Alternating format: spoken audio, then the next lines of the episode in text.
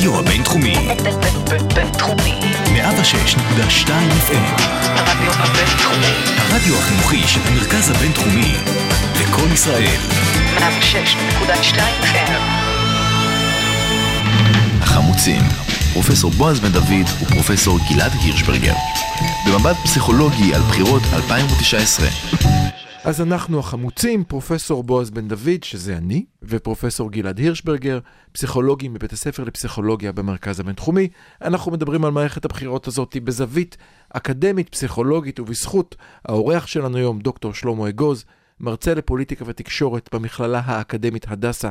הוא פעיל חברתי, אנחנו גם מדברים על, על מונחים חדשים אה, במדע המדינה, ואנחנו לומדים היום. הגענו לחלק השלישי של התוכנית. מזכיר לכם למי ששומע אותנו ברדיו, שאפשר לתפוס אותנו באפליקציות הפודקאסט השונות לבחירתכם. ואנחנו, הכותרת של החלק הפעם, שלכבודו בעצם בכלל הזמנו אותך, מומי, הוא חברתי, לאומי, ימני, שמאלני. מה קורה לטיקט החברתי בבחירות האלה?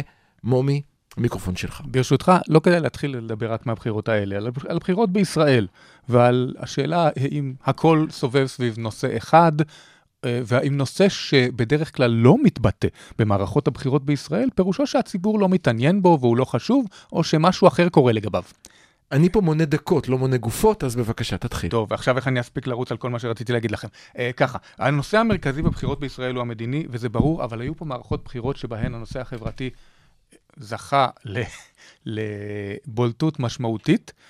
אני יכול לאפיין אותם. זה קרה בשנות ה-90, זה קרה כשהשמאל ניצח, כשמפלגת העבודה ניצחה, זה קרה אה, כאש, כאשר אה, היה אגב גנרל, כלומר מישהו שכיסה את מפלגת העבודה בהיבט הביטחוני, וזה חשוב. זה חשוב כי בביטחוני-מדיני, ולמרות שאנחנו יודעים שהציבור דווקא די מתון אסטרטגית בעמדותיו הטריטוריאליות, מדינית יש העדפה לממשלות ימין והצבעה לימין.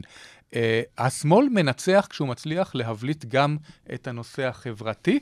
Uh, אצל אז רבין... כאן, אז כאן יש לי כמה דברים שאני רוצה גם רוצה לומר להדגים וגם. לשאול אותך. אוקיי. קודם כל, אה, בסקרים שאני ביצעתי, אנחנו, כשאנחנו שואלים אה, ישראלים מהם הנושאים החשובים ש, שגורמים לך להצביע למפלגה כזו או אחרת בבחירות, הנושא הראשון, בצורה מאוד ברורה ולא מפתיעה, זה הנושא הביטחוני.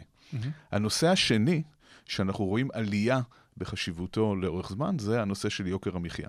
אז אי אפשר להגיד שאולי מפלגות כרגע לא מתעסקות בזה מאוד, אבל מבחינת הבוחר הישראלי, הנושא הכלכלי-חברתי הוא כן מאוד משמעותי. אכן, אני מסכים ואני אומר, uh, השאלה, אני, התזה שאני מנסה לבנות כאן, נגיד ככה, היא בסופו של דבר שאנחנו, הסוציולוגים הורוביץ וליסק אה, כינו את ישראל אה, חברה בעומס יתר. עומס יתר כמו... כמו מערכת, אה, אתה יודע, כמו רשת החשמל, שכשיש יותר מדי ביקושים, היא תקרוס אלא אם כן נווסת אותה. ככה גם המערכת המפלגתית וכך גם אה, הד- הדיון לפני בחירות ושיקולי ההצבעה של הבוחר. יש עומס, יש יותר מדי נושאים בישראל, אה, בפרפרזה על קיסינג'ר, מדיניות החוץ ומדיניות פנים, יש חרדות ביטחוניות וכולי. אז זה הנושא המרכזי, אני מסכים. עכשיו, הרבה פעמים הנושאים הכלכליים נדחקים יותר לפינה משהציבור היה רוצה, כי הוא בעצמו, כשהוא מגיע להצביע, הוא לא מצליח הוא לבטא מצביע את זה. עד בגלל הסוף. נושאים ביטחוניים. אנחנו יודעים שגם בפריפריה, אנשים לא מצביעים לפי השיקולים הכלכליים שלהם. אז אני אומר, אז בדיוק, כי הם יותר חרדים בפריפריה מסיבות שקשורות גם להתמחות שלכם. אני עבדתי על זה כאיש מדע המדינה, אז זה נקרא פוסט-מטריאליזם מול מטריאליזם. אנשים שיש להם חוויה בסיסית של פחות ביטחון הישרדותי קיומי, זה מקרין גם על עוד תחומים. נכון. חרדה ביטחונית יותר גדולה, בין היתר. עכשיו, מה שאני מנסה לומר, הוא שכשנושא מסוים שחשוב לאנשים לא מקבל ביטוי, לרוב אין עליו דיון ציבורי ראוי, אין עליו, הוא לא מטופל נכון, והקיטור מצטבר. אי שביעות הרצון מצטברת. המקרים של בחירות 92 ו-99 זה שאפשר היה לבוא ולדבר עם הציבור על שינוי סדרי עדיפויות ב-92, על הזקנה במסדרון ב-99, ובלי להציג משנה אידיאולוגית סדורה אחרת, כי המפלגות הגדולות בישראל הן סופרמרקט כלכלי-חברתי. רגע, רגע, אז כשאתה מזכיר. את, כשאתה מזכיר את 92 ו-99, מה שאתה בעצם מרמז, אז זה שהשמאל הוא זה שמרים את הטיקט החברתי. כי הוא יפסיד על הטיקט המדיני, למרות המתינות היחסית המפתיעה בתחום אז הטריטוריאלי. כאן אני מוכרח להיות קצת ציני ולשאול אותך, האם באמת האנשים שאמורים לטפל בנושאים החברתיים, הם אה, אשכנזים שגרים בפנטהאוזים בצפון תל אביב, ואולי קוראים את אה, דס קפיטל לפני השינה. לא אמרתי. אה, אני לא בטוח שדס קפיטל זה המאפיין של אה, צפונבונים תל אביבים, אוקיי. כנראה שלא. אה, כבר מזמן לא, אבל אני חושב שזו שאלה אחרת. אני מנסה לטעון, קודם כל, לתאר תהליך שקורה, ואני אומר שמעבר לשאלות זהות שאתה רומז אליהן, שהן עוד נושא, חוץ מהמדיני. לא, אני, אני לא אומר כאן רק על זהות, אני אומר משהו אחר. אני אומר שאחד הדברים ה...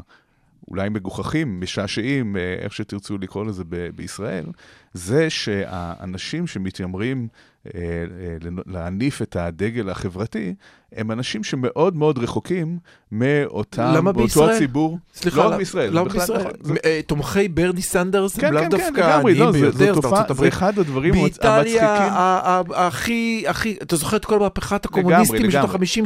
ה-50-60, כולם היו משפחות מבוססות, שלא ידעו איך בכלל לדבר עם הפועלים. זה אחד הדברים המגוחכים. ביותר לגבי הסוציאליזם. סוציאליזם זאת אידיאולוגיה שמי שתומך בה רחוק מאוד מאותו הציבור שהוא איך אין כביכול פה מנסה מצלמת. וידאו? נמצא פה מומי ותכף מוריד לך סטירה. מומי, נכון. דבר, פשוט לא, לא. דבר, אל תרביץ. כן. אני רק רוצה לספר לקהל שמי שיושב פה מרגיש אווירה אחרת לגמרי. ואולי מה שקורה הוא דווקא תהליך יותר בריא וטבעי. זאת אומרת, מי שהיום בעצם מניף את הדגל החברתי, יש כאן, יש שתי מפלגות בישראל שעושות את זה בצורה מאוד אה, ברורה, כולנו של אה, כחלון, ועכשיו אה, גשר החדשה של אורלי לוי. אלו אנשים שמגיעים מהפריפריה, שמכירים את הפריפריה, שמבינים את הצרכים של אנשים מהפריפריה. האם לא יותר טבעי שהם בעצם ייקחו את הנושא הזה, מאשר שמרץ... אה, כן, על, על כל הצפונבונים והתל אביבים שלה, אה, ש, שלא ראו מימיהם, בטח לא נסעו אף פעם בכלל לפריפריה, שהם אה, ינופפו בדגל הזה. עוד זה- לא אמרתי מי צריך להניף את זה. אני עוד, כמו שאמרתי, אני מנסה לפתח פה בכל זאת אבל איזושהי נגמר תזה. לך הזמן, אז אז קדימה, צר מומי, לי, אבל לזה. לא- לא זו השאלה, אני חושב שאתה... לא, זאת השאלה, זה מהפרק הקודם שלנו. בהחלט. אבל אני באמת חושב שזה לא הסיפור כרגע, אני חושב שאפשר היה להגיד גם על הליכוד, שמנסה לייצג את הפריפריות, וגברים אשכנזים מובילים אותו. אה, אפרופו דברים שקרו בשבוע האחרון. אבל הפריפריה. יותר קונה את זה, זאת הבעיה. אכן, אבל אני לא חושב אבל היא כן קונה את זה אני בליכוד. ברשותכם, שאלתם אותי מה הנושאים בבחירות, אני רוצה בכל זאת לפתח את הנושא הזה, וזה, אני חושב, משהו מאוד uh, מרכזי. Uh, נגיד ככה, הנושא החברתי מתבלט, אבל הוא מתבלט בצורה שכאמור מצטבר בו איזה קיטור. השאלה כרגע לא למי מצביעים, אלא שכאשר מצביעים לפי זה, א', זה נותן יתרון לשמאל, עובדה, בפועל, ב- כשזה קרה, ב', זה לא נעשה מתוך משנה אידיאולוגית סדורה, אולי זה קשור למה שאתה אומר, אבל המפה הפוליטית בישראל לא מחולקת לפי הנושא הזה. Uh, אני חושב שקרה משהו בעשור האחרון, וזה גם הוא, הנושא מבחינתי כאן הוא לא ימין-שמאל, הוא משהו אחר. אולי אפילו מפה פוליטית אחרת. אבל הסיכוי שתהיה מפה פוליטית אחרת, שאני לא יודע אם זה יהיה. אני טוען שכשהמפה הפוליטית מחולקת רק לפי הנושא המדיני-ביטחוני, אתה לא יכול לתעל לפני בחירות את הנושאים החברתיים-כלכליים עם משנה סדורה ועם תוכנית ברורה. אני טוען אה, שמה שקרה בעשור האחרון הוא שהתממש תנאי שהוא הכרחי, אבל לא מספיק בהכרח. למפה פוליטית יותר מורכבת, כי הנושא המדיני-ביטחוני יישאר, השאלה אם יתווסף עוד נושא חשוב, והוא שהציבור יותר מדבר, השיח משתנה, יותר מדבר על נושא כלכלה וחברה, ויותר מודע להם. מושגים כמו טייקונים, ריכוזיות, הם חלק מהשיח, יש התעסקות בזה, כן. ואני חושב שאם זה יקרה, שבאמת המפה הפוליטית תשתנה, זה יהיה כשיקומו מפלגות שהציבור מבין אותן. בביאת כן. המשיח. כל אחד, עוד רגע אחד. ישראל היא מדינה מאוימת, היא אז- מדינה שנמצאת במאבקים ובמלחמות, הסיכוי שזה יהפוך להיות האישו העיקרי לא היחידי, בבחירות, זהו, זה. העיקרי, אפילו העיקרי בבחירות, אפילו לא עיקרי. הוא מאוד מאוד אבל אה, זה לא קטן. הוויכוח, הנקודה שלי... בישראל, באופן מסורתי, מה שקורה, תתפרץ, תריב, לא, לא, מה לא, אתה זה מנומס? שאנשים לא, לא, לא. מצביעים, אנשים לי, ש... אני- שסובלים מהמדיניות הכלכלית של הממשלה, ממשיכים להצביע לממשלה כי היא נותנת להם תחושה של ביטחון פיזי. נכון, אבל זה וזה ממד אחד. חזות הכל. תרשה לי, לא, אז, חז, אז הוויכוח שלך איתך הוא על חזות הכל. השאלה הבסיסית כאן היא האם רצף פוליטי, האם תפיסה של הציבור את החיים הפוליטיים חייבת להיות חד-ממדית? אני רגע, רוצה גם תרשה לי. לערער על לא, לא, הקביעה לא, שלך. אני, לא, אני חייב להשלים את הטענה כאן. אוקיי, קדימה. מפני שזה, לזה הכל חתר וזה קשה להעלות את זה, אבל זה לא האם יהיה רצף מדיני-ביטחוני או רצף אחר. זה לא דרך נכונה להבין את זה בכלל. השאלה היא האם יש אפשרות שהציבור יפנים שיש יותר מרצף אחד, והאם זה ניתן להפנים את זה ולתפוס את זה בכלל. ואני חושב שכחלון זו לא דוגמה טובה, כמו שלפיד זו לא דוגמה טובה, להתעסקות בשאלות כלכליות חברתיות, בדיוק כמו שברק ורבין לא באמת ביטאו משנה סדורה. מה מייצג לפיד? הוא אומר, אחי העבדים, הוא מצטלם עם אפוד זהוב, והוא מציע את הפתרון הניאו-ליברלי הקלאסי, אה, שהוא אה, הורדת מיסים. יש מחירי דירות, דירות גבוהים, מע"מ אפס. אה, גם כלכלנים ניאו-ליברליים חשבו שספציפית זה שטות, אבל ההיגיון של החשיבה היה כזה. מה אומר כחלון? הוא אומר, אני יודע איך להוריד מחירים, אני מגביר תחרות. אה, כלומר, הפתרונות של התחרות, של הורדת מיסים, לא מבטאים חשיבה, נקרא לה סוציאל דמוקרטית, וזה לא דווקא הולך עם שמאל מדיני. אורלי לוי אבקסיס, נדמה לי, מייצגת משהו אחר. אה, יש אנשים שהם ימין, מדיני, ושמאל כלכלי, או להפך, השאלה אם הציבור יכול לעכל את זה. לי אין תשובה נחרצת בניגוד לך, תרשה לי, לי אין תשובה נחרצת בניגוד לך, אין לי תשובה נחרצת, אבל, אני רק מסתכל אבל, על לא רגע ההיסטוריה. אחד, אבל, אני אומר דבר פשוט. ישנו תנאי הכרחי שלא התקיים עד העשור האחרון כדי שזה יקרה. והעובדה שזה לא קרה בחברה הישראלית זה כי התנאי הזה לא התקיים. מודעות ציבורית ושיח שיכול ליצור אותה. אני היום חושב זה שיש קיים. עלייה מאוד גבוהה במודעות הציבורית, לא רק שיש עלייה במודעות הציבורית, אלא הציבור הישראלי נאנק תחת אה, עול ה- המיסים ויוקר המחיה, אבל כשמגיע רגע האמת, והציבור עומד בקלפי וצריך להצביע, הנושא הביטחוני הוא נמצא בראש מעייניו, והוא ימשיך להיות בראש מעייניו כל עוד האיראנים יהיו על הגבולות, וה... עד היום, ו- ומעזה יירו טילים, וכל הדברים עד האלה ימשיכו היום. ברוב מערכות הבחירות כן, הדגמתי שלא. אבל גם הנסיבות אני לא מסכים שאפשרו את איתך, זה עד אני היום היו חושב שונות. ש-92 ו-99 לא היו חברתי-כלכלי כמו שאתה טוען. לא, אני- הם היו עם, עם היו- מסר, עם הם מסר של אני גנרל, אני יודע בתחום הביטחוני. והעלאת. לא רק העניין לא של. הגנרל. לא, לא, לא. רגע, אבל שנייה. וזה חוזר, אני לא מסכים. וכאן אנחנו חוזרים לגנץ. אז בואו, לא בדיוק. אז בואו רגע נעצור שנייה אחת את שניכם, למרות שאני נורא נהנה ממה שקורה כאן, שוב, חבל שאין כאן וידאו ובוץ. אני טוען שהתנאים לשינוי, יואו, אה. לימדת אה, אותי. התנאים לשינוי אה, היום הם אחרים מבעבר, ובוודאי שזה לא קרה עד היום. אני לא אומר שזה יקרה, אבל היום יש תנאים שלא היו קודם. אז בואו נראה מה יש לנו עכשיו. בימין יש היום ערב רב של מפלגות שמתמודדות על הקול הימני, מהקיצוני עד המתון.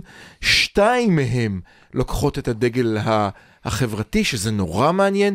גם כולנו וגם אורלי לוי אבקסיס, לא משנה שאתה אומר שאחת זה שמאל אמיתי ואחת זה לא שמאל אמיתי, אני חושב שהמצביע לא פותח וקורא את המצעים, המצביע רואה את כחלון, שולח לו מסר אחד, לא, אני כאן לשמור על הביטחון שלך, אלא אני כאן לדאוג לך בצד של הכיס, אני דואג לכיס שלך, באה אורלי לוי אבקסיס ותצא בקמפיין שאני מניח תהיה אה, אם הרחמים, זאת אומרת, אם אחד הוא האבא שדואג לך, השני האימא שיודעת להיות סוציאלית ולרחם עליך, ואני לא רואה כרגע מהצד השני לא את לפיד, לא את גנץ, לא את מפלגת העבודה שהקמפיין הנוכחי שלה נהיה רק לא ביבי, אני לא ביבי, אני לא ביבי, אני לא ביבי, אבל אני לא ביבי, אה, יוצאות בקול נגד אל מצביעי האמצע שאומרים לו, אנחנו נותנים לך את החבילת ה...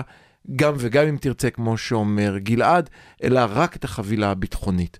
ואני אתן לך משפט סיכום. נו, גלעד, יאללה, אני אימא'לה. חושב שהיום קיבלנו טעימה של איך נראה אה, שמאל שיושב באקדמיה ומנותק ממה שקורה בציבור הרחב, עם כל מיני תיאוריות באמת מאוד אה, מעניינות, אבל שאף אחד לא ממש יכול אה, להבין אבל יוקר המחיה מה חשוב יותר לציבור בעיניך. נכון, ו- כן. ויוקר המחיה... חשוב יותר.